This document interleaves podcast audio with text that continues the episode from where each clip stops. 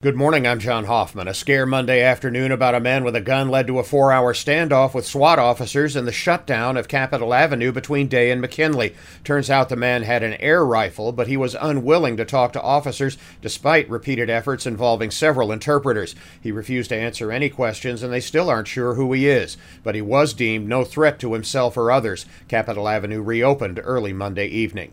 A much more serious situation Monday morning in a northern Chicago suburb as a gunman opened fire from a rooftop on people watching a holiday parade in Highland Park, about 25 miles north of Chicago. Six people were killed, dozens injured as panicked people fled the scene. Police later arrested a 21 year old man as a person of interest. No charges filed so far. Several other nearby cities canceled parades in the wake of the shootings.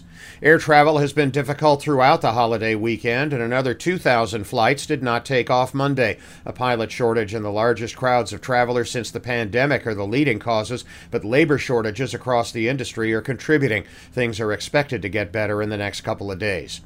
In baseball, the Cubs and White Sox each went 10 innings Monday and both lost. In Milwaukee, the Brewers walked off the Cubs 5 to 2 on a three-run homer by former Cub Victor Caratini. In Chicago, the Minnesota Twins scored 4 in the 10th to beat the White Sox 6 to 3.